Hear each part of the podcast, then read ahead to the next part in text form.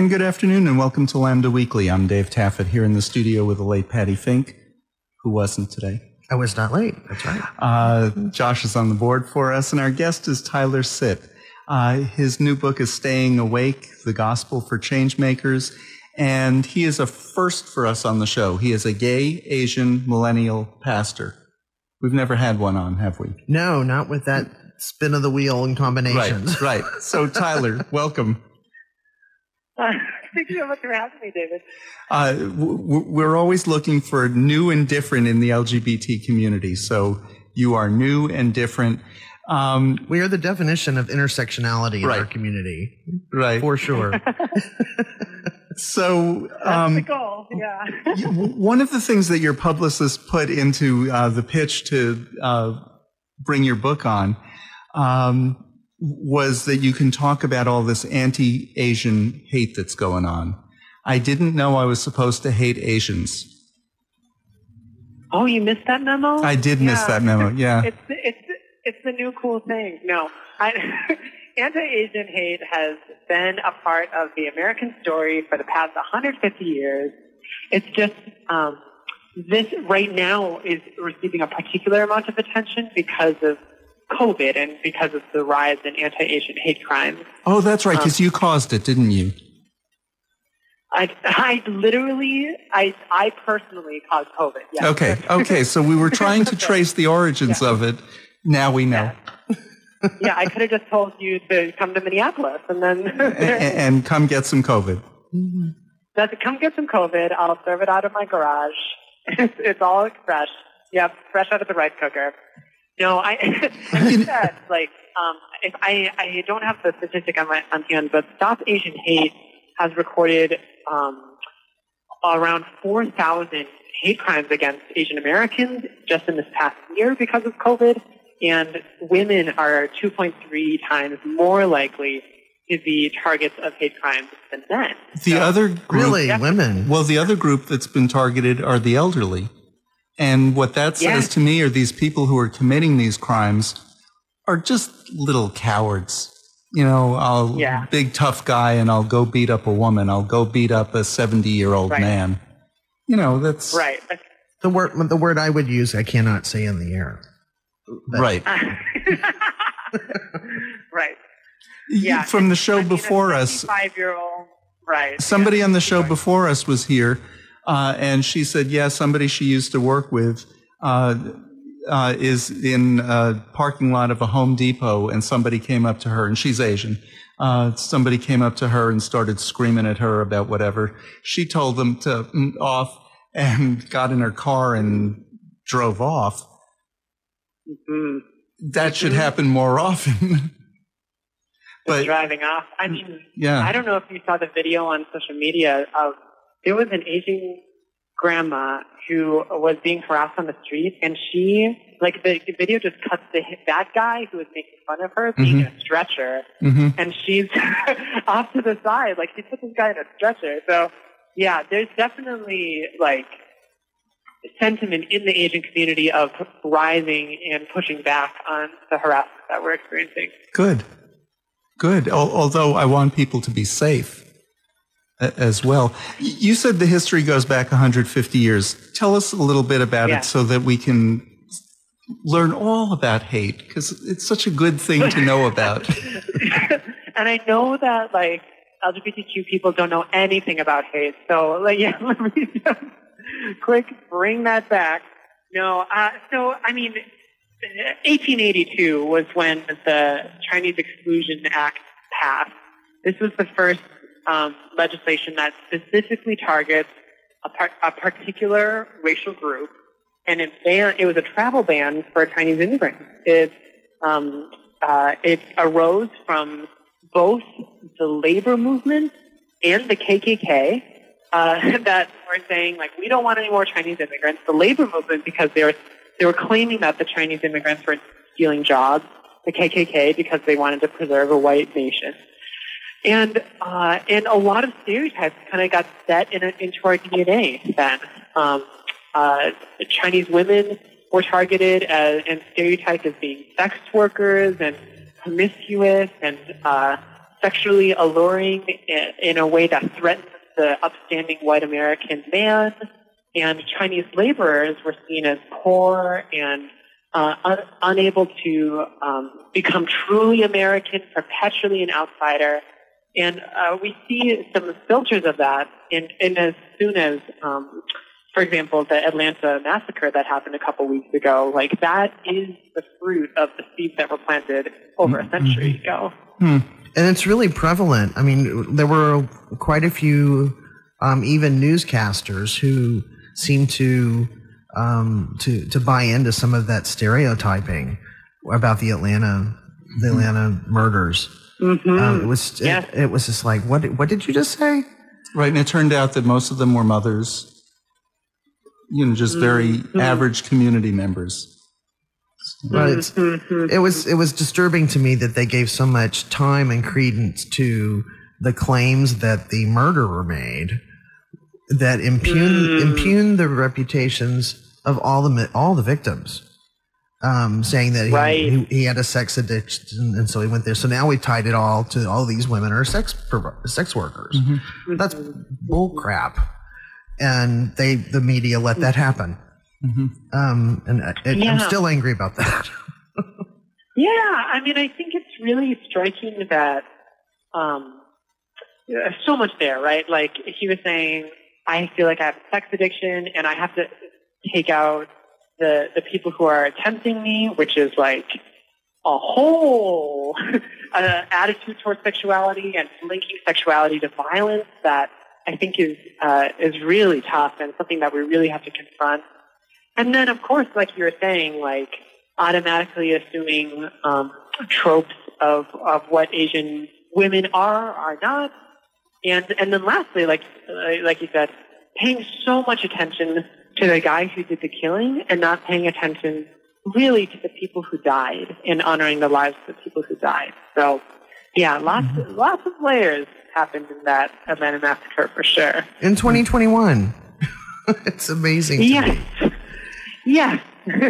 Then- I mean, I think that it's it's clear to me that um, that COVID has really elevated the anxiety of our country, and that anxiety is um, being outlet, and and the, the kind of like pressure valve for that anxiety is put on the shoulders of Asian Americans. Now, people who hate, and I really have trouble understanding them, they're hating specifically because Trump told them the what he calls the China virus uh, was brought here by, I guess, American businessmen who were doing business in China. Who else would have been? How, how else would have it gotten here? Um, but um, who am I supposed to hate? Am I, and how can I tell the difference between people if they're Chinese or Korean or? I I mean, I just see people. I, I, I have a lot of trouble. And, and then do we include South Asians in there or are people Right. from Nepal okay? I, Right. can you clear this up for me? I wish I had a bulleted list for you that could just be really clear on on how to reasonably hate someone in the country. But as it turns out, hate is in itself irrational. It's intrinsically irrational. So, like trying to make sense out of it. I mean, very similarly, the the hatred that we've felt targeted against us in the LGBT community is like you know so much violence and anger is being driven towards uh, a 15 year old guy who kisses a 15 year old guy. is so much more anger and rage is directed towards that than the gun violence happening in our communities or like the things that are truly tearing apart the fabric of our society. Um, and I and I think that's because hate is uh, at its core, hate is irrational. The reaction to the Atlanta shooting was so different mm-hmm. than a mass murder or mass shooting like the one in Bryan uh, this week down here in Texas. Or mm-hmm. I can't even keep mm-hmm. track of, there were three or four mass shootings this week. Um, it- for those, it's thoughts and prayers. I mean, it just doesn't make sense. Going back to the history a little bit. Okay, so the Chinese were taking jobs because they were actually taking the jobs that nobody else wanted, building the railroad, which I'm sure was backbreaking work Right. at the time. Um, Right. but then there was hate against the Japanese before World War II. That's right. hmm Yep. Um, uh, so it, it was kind of an interesting flip flop because originally, uh, from what I under, I'm not a historian, but from what I understand and from being in the Asian community, like in the late 1800s, there was a lot of anti-Chinese sentiment, and Japanese immigrants were considered more industrious and uh, more likely to become better Americans. So it was kind of like we don't want the Chinese, we do want the Japanese. Fast forward to World War II, and Pearl Harbor happens, and like almost overnight, the Jap- like so many Japanese Americans are ripped away from their homes, ripped away from their businesses, their bank accounts are frozen overnight, and put into camps of incarceration camps. And then all of a sudden, the Chinese were friendly because the Chinese were helping to resist the Japanese. So it was like a complete flip. Uh, and and then in Cold War, we saw lots of different dynamics around anti-communism. So like I just feel like there's throughout history, there's been such a yo-yo effect of whether or not Chinese or eh, just more broadly Asian Americans are considered safe or not, foreigners or one of us, uh, outsiders, or you know, like it, it's just always kind of this back and forth depending on the convenience of the of the people in power. And I think that's um, that precariousness is part of what it means to be Asian American. And okay, so bringing it up to current day, are we supposed to like the North Koreans or not? well, um, I, I I can't speak to international like geopolitical politics, but like if someone from North Korea came to the United States, then I would hope that they would get the same uh, the same treatment and rights and privileges that anyone else coming from France or England or Germany would receive. Well, somebody coming from North Korea would be coming here probably as a refugee and asking for asylum. Yeah. Uh, So- I, I think that Yeah. yeah. there's a, there's a lot of there's a lot, there's a lot of layers there, but I do think that um, I mean, just speaking of the the treatment of German and, and French and European immigrants, like in all of those eras that I talked about in the Chinese Exclusion Act, the the railroad, World War II, like all of at simultaneously there was also immigration coming from Europe that was not being treated the same, even though a lot of the same conditions were there, like European immigrants were taking certain jobs.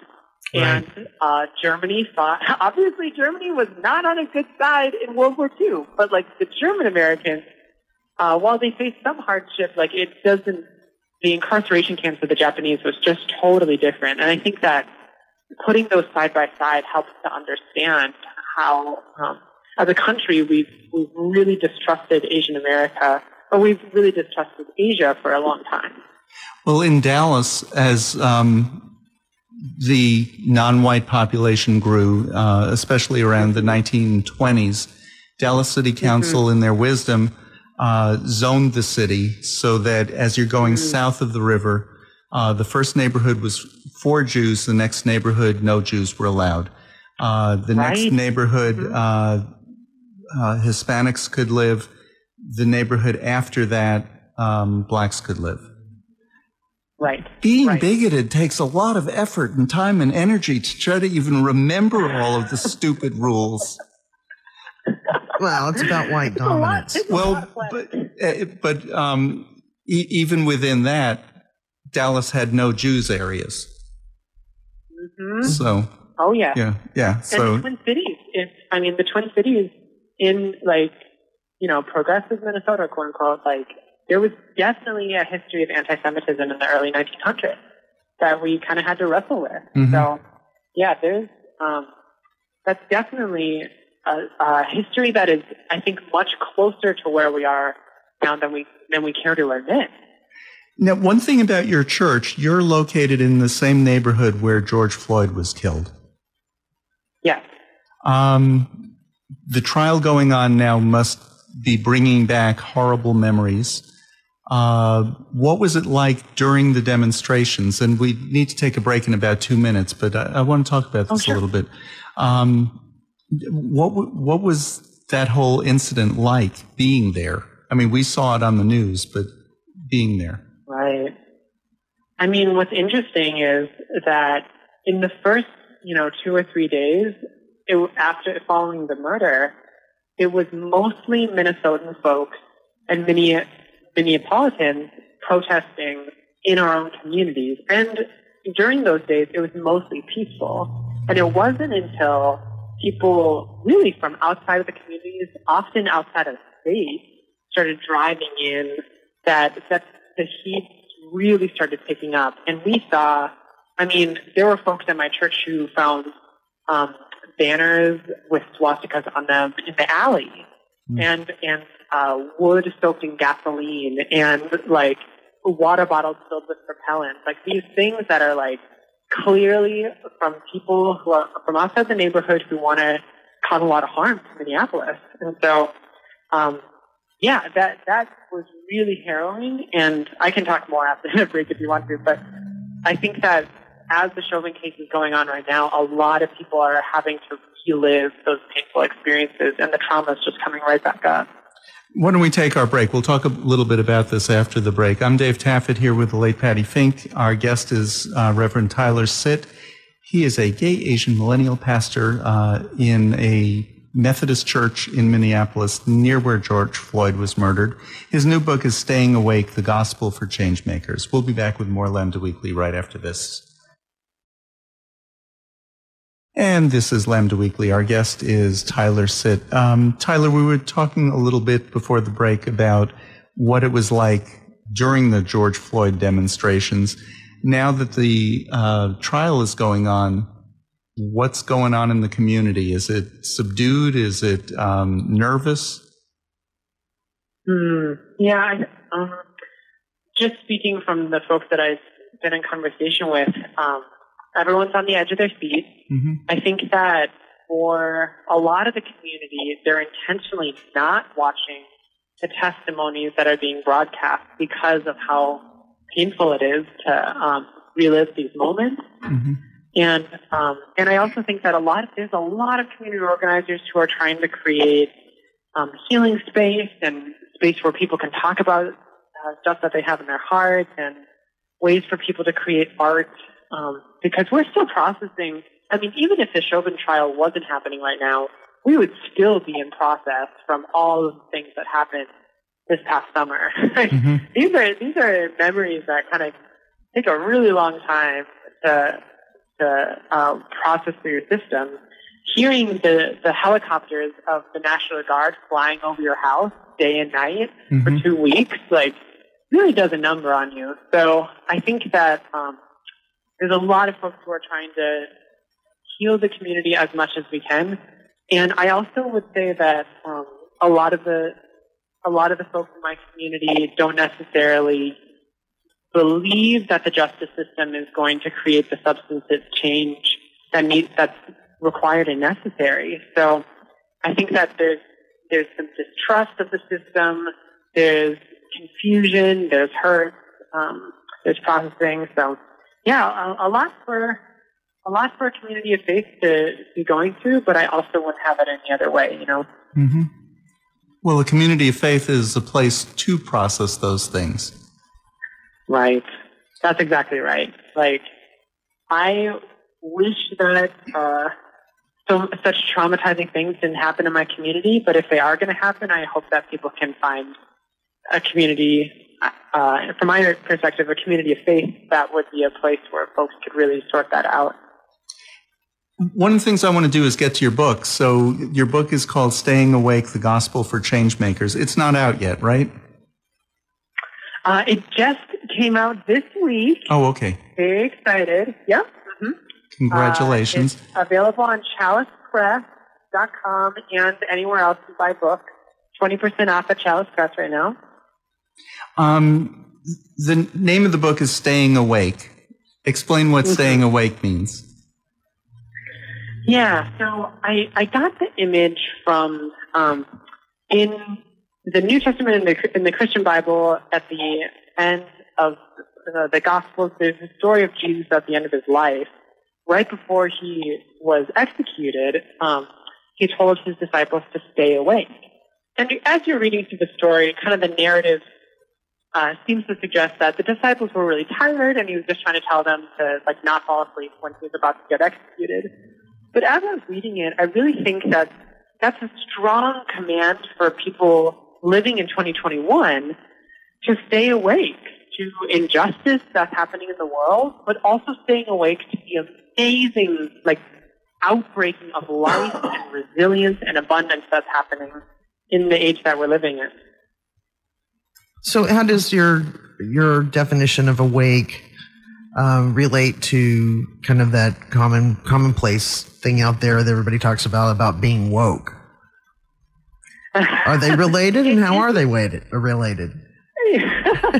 yeah, I do.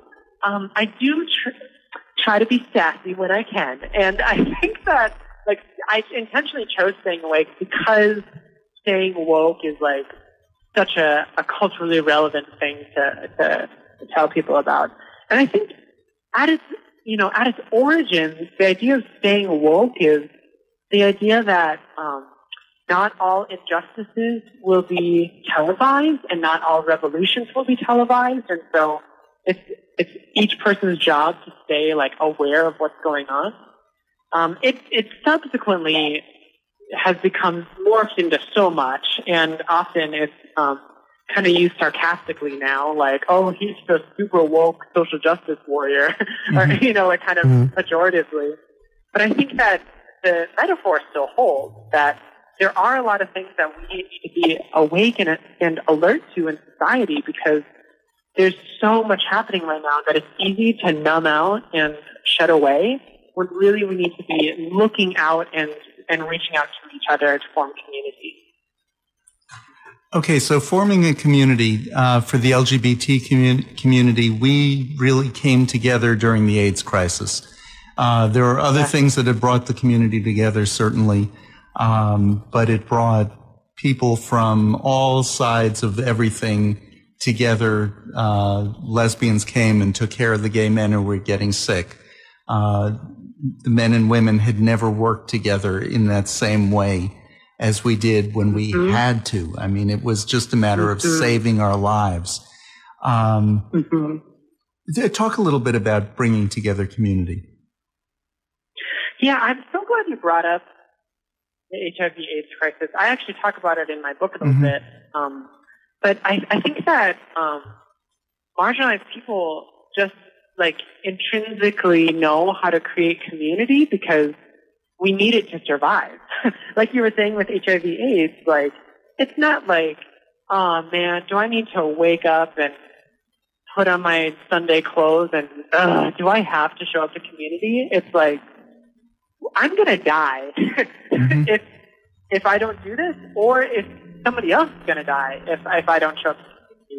And I think it's that type of urgency and seriousness that we uh, we're being called to to create to respond to our current events nowadays.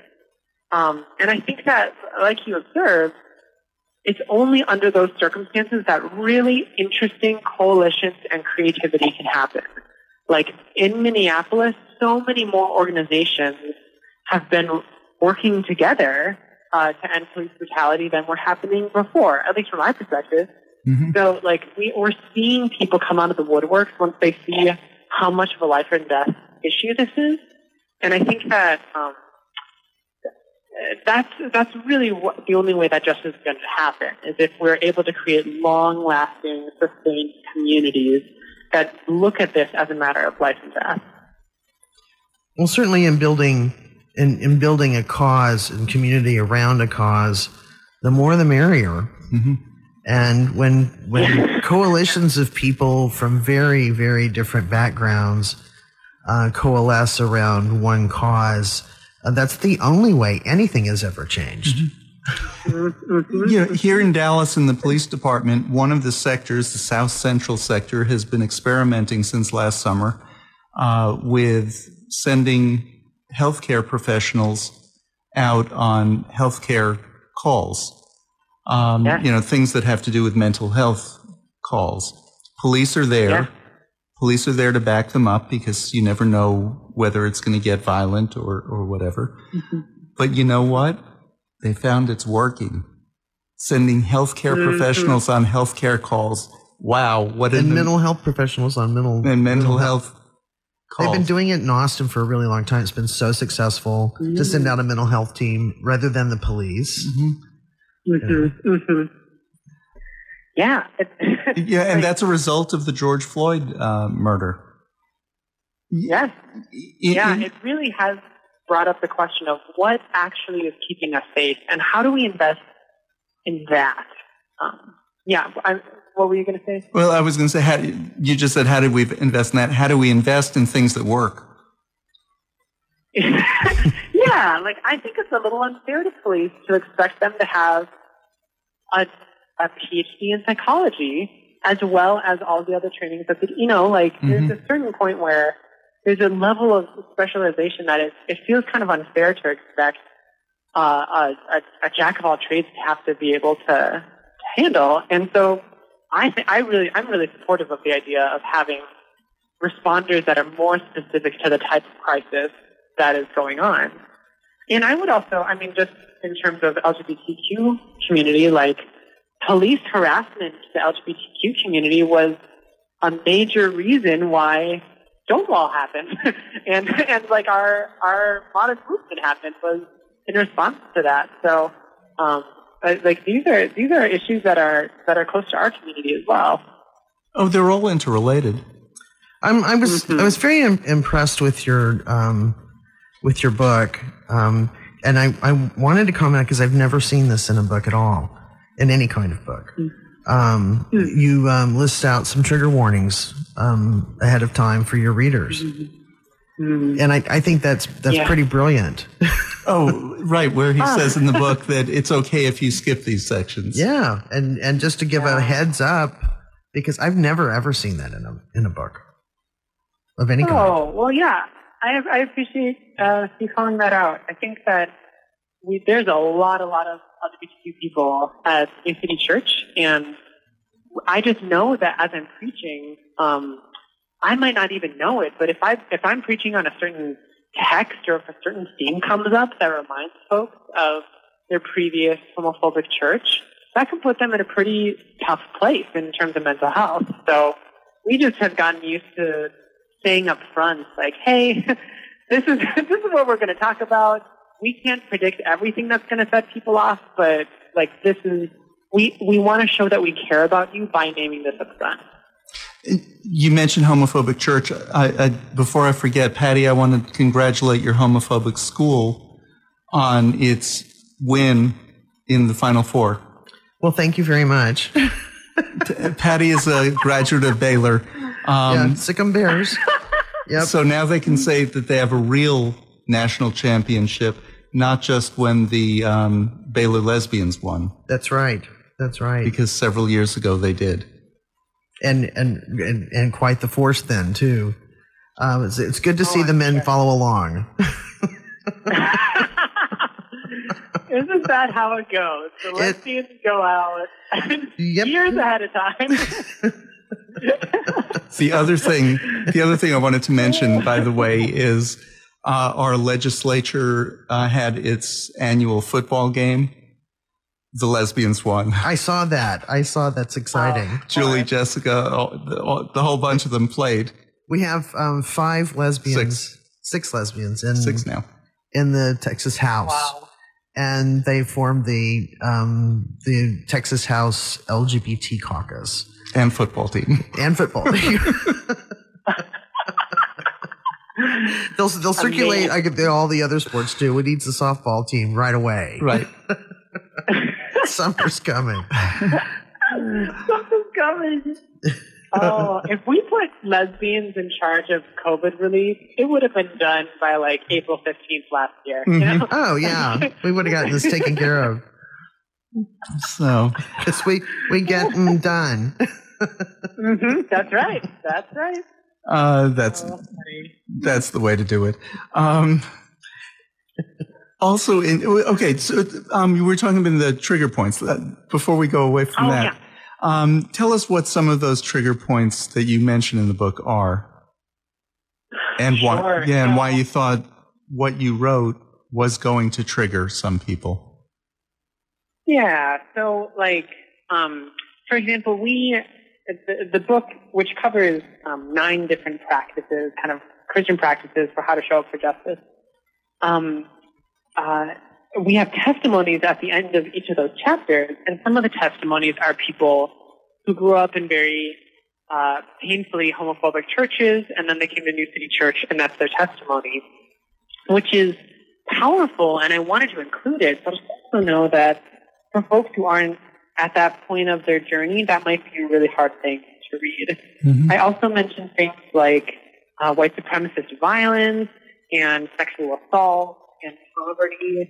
Because I know that um, purity culture, like I know that all these things have caused a lot of people pain. And that's why I wanted to put it in my book because I wanted to respond to it and try to create healing. But I also know that um, some folks are better off just kind of skipping over that because that's where they are in their journey. An interesting one that you've included is imperialism. I think that's Yes. that's powerful, uh, powerful roots. I'm, I'm sure for for um, well, really everybody, um, hmm uh, except those you know seeking white dominance. Um, uh, imperialism is something that's just, that's occurred for millennia, and has Yeah. its and has enormous consequences. That's that's that's an And- interesting thing to yeah, include. mental health, social, all levels of society are traumatized by imperialism. So, yeah, I, I think that was really important. Um, least of which because there are some folks at New City who come from countries that have been colonized and um, or, or were colonized by the U.S. or another Western country, and part of figuring out their story is unpacking what that meant for their identity. Hmm. Very interesting. Yeah, yeah, that that's that that is interesting. Um,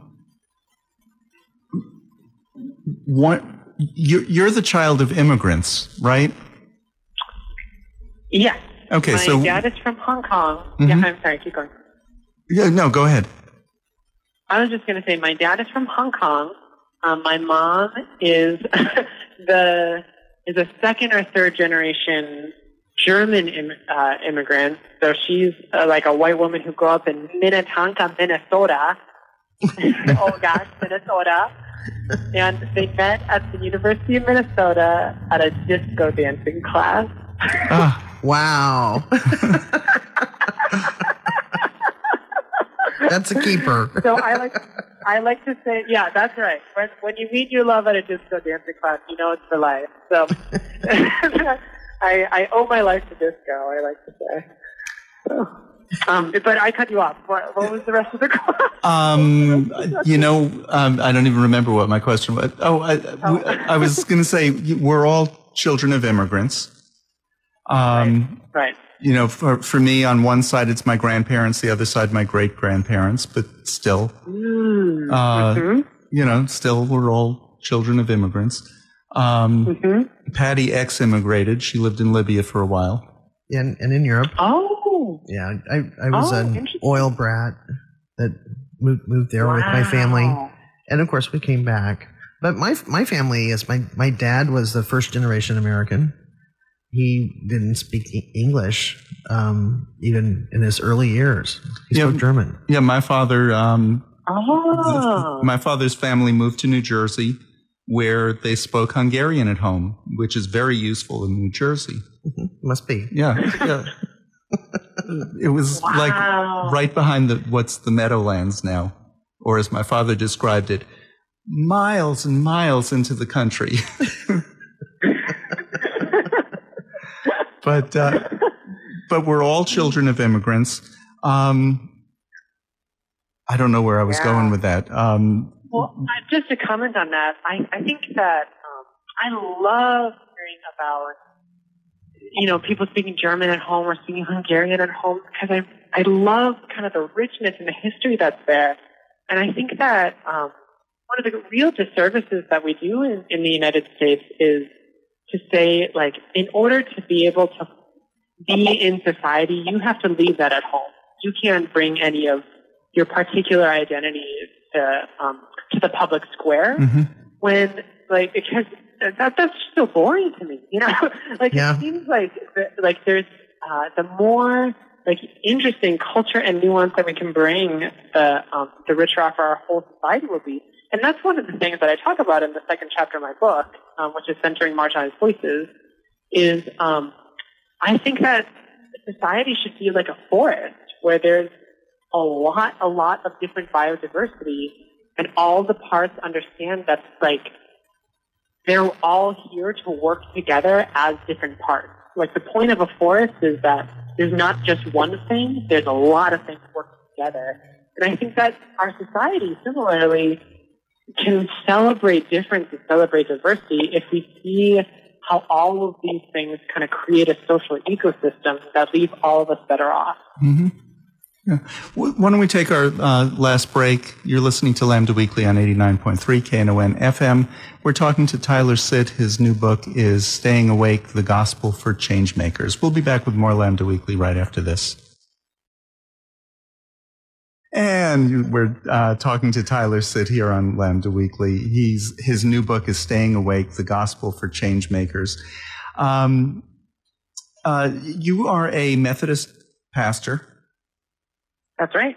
Uh, the Methodist Church is still struggling with uh, whether or not uh, gays and lesbians should be allowed to get married. Well, we can get married, but just not to a same-sex partner in- in your church officially. Um, Right. do you do marriages in your church? We do. Are Yep. you And, still uh, yeah. are you still in danger of being um, charged? Yeah. Uh, yep. Both as an openly gay ordained pastor, as well as someone who officiates same-sex marriages, I that I am at risk for that for sure. Okay, so we, we've just been talking. We talked for like a half an hour before the show, and um, we've just been talking on the air. You're saying you could be charged as an openly gay pastor. What would it look like for you to be a an unopen pastor? I don't know what it's called, a closeted pastor. A closeted. I mean, You'd be talking Yeah. like this, first of all, I guess. I don't think I don't think I can pull it off. I've always had the same voice that I have right now, and uh, no one who has seen, heard, or smelled me ever wondered if I was gay. But um, I yeah, I think you know in the United Methodist uh, Book of Discipline, which is kind of our uh, our agreement of how we operate as a denomination the rule is that you can't be a self-avowed practicing homosexual is the way that they phrase it. Have you self-avowed? I totally disagree. well, I, I for sure have on this radio station. Hmm. I haven't before. So, yeah, and and so like there are pastors who, for example, uh, will get married even, but they won't talk about it ever, and and then they technically can't be brought up on charges because they're not self-avowed. But I think that that is such a tragedy and so unfair for, for those pastors and for the ministry that I um, I decided to come out because it was what was best for my church. Straight Tyler just wouldn't be as much fun as gay Tyler. Yeah, because straight Tyler wouldn't be able to talk. Well, this is how it's done in the in the Southern Baptist Church. The- the- It's just the mm-hmm. self-avowed is missing. Everything else is the same, and everybody says, "Oh, okay," and just mm-hmm. obliviously go forward. You know, what do you mean he's gay? Of mm-hmm. course he's not gay. Right. He, he just plays the organ. right. Um, You know, and, and they just ignore it. And, and and if there's a hint of self-avowal, then there's trouble. hmm Do you know, Yeah. my synagogue meets at a uh, United Methodist church. They don't call themselves the United Methodist Church anymore, just North Haven Church with a big pride flag over the United Methodist part of it now. Um, and anytime that we've discussed anything about this, I always start by saying, I know it's none of my business, but like for for one service, um, you know, Methodist churches uh, are dry. So for one service, I was uh, we were thinking of doing something a little bit different, and so I said to the pastor uh, at the church, "I know we can do wine because it's sacramental wine. So for I forgot which holiday we were doing this for, but so for this holiday, what we were thinking of doing instead are sacramental martinis." Go? Yeah, it didn't go, go over. It didn't go over. Yeah. But when it comes to uh, accepting uh, same sex marriage, what I have never understood is in our church, we want to do same sex marriages, so we'll do them. In your church, you don't want to do same sex marriages, so you don't do them. Why should a pastor of one church be able to file charges against the pastor of another church? Because I know in Judaism, we have these, you know, rabbis will meet, and uh, like the Central Conference of American Rabbis is the over uh, oversees the uh, reform rabbis. They'll vote on something, right. and our rabbis will come home uh, from their big meetings and say, "Yeah, I'm not going to do that." It's just, you know, you do in your place what you want to do, and we'll do what we want to do, and we can both be happy and get along. That's why we have multiple places of worship. And in, in fact, you talk about that in your book, how you have to find the right fit. Yes. Yeah, I have a a checklist for how to find a, a church that's the right fit. yeah. I I think that one of the complexities with the United Methodist Church that um for better for worse just changes the way that we have conversations is that the United Methodist Church convenes a global legislation to make decisions. So we don't, we didn't come up with these policies on an American national level. We came up with these policies in front of a global voting body. So we had delegates coming from the Philippines and from uh, Uganda and from Russia. And like obviously the understanding of sexuality is in a really different place uh, across the world. And I'm I say different, like I'm not going to say judge whether it's better or worse, but I'm just going to name that like the American understanding of sexuality is really different from right. other countries. So when we vote on these policies, in some cases, international delegates um, are, are like obviously they're voting for how this would be applied in their country, but they don't know kind of what that would mean for Americans in, in our country and, and vice versa. So I think that one of the real questions that United Methodism is trying to figure out is, um, is would it make sense for us to make like because the majority of the United Methodists in the United States do support LGBT inclusion and same-sex marriage and ordination. A majority of them do, and that includes that includes just about every Methodist church in Dallas County. Over in Fort Worth, yeah. not so much. So well, God bless Fort Worth. Yeah. it's, it's different uh, city by city, but um, a majority of United Methodists do support inclusion. Sure. Sure. Um, we have like two minutes left. One of the uh, mm-hmm. chapters that I loved was uh, Staying Awake to Stillness. Yeah. Talk about that for just a minute. Um, and we do need to go because we're making sure the studio is safe for the next uh, group that comes in to do their show. Yes. So, and this is a good note to end on, I think, but uh, one of the chapters is dedicated to Sabbath, the day of rest. And I just think, you know, social justice, people who care about social justice, activist organizers, teachers, social workers, um, are kind of in like constant alert mode, and that leads to burn out really fast. Mm-hmm. So having a dedicated day that says, I'm not going to pick up my phone and look at the news. I'm not going to check my email and look at work. I'm just going to like rest and enjoy the abundance of God and trust that by the time that I'm back after my day off, that um, that I will show up better for it. So um, yeah, it's a really important rhythm, and I think that the irony is that I call this book "Staying Awake," but really I'm asking people to take naps and take a break at least once a week. So. Well, it helps you stay awake. We can't okay. stay awake without uh, without rest. That's right. So, yeah. Tyler, this has been a pleasure. Uh, really a lot of fun. I'm really honored to be with you all. God bless you. Um, you can pick up Staying Awake anywhere where books are sold, or you can look at links at tylersit.com. Thank you for being with us. Yes, thank you, and, and come back again. Well, Sure. we need to get you back on and, and talk about uh, this uh, interesting. You're an interesting guy, really an interesting guy. I really enjoyed the conversation. So let's keep in touch.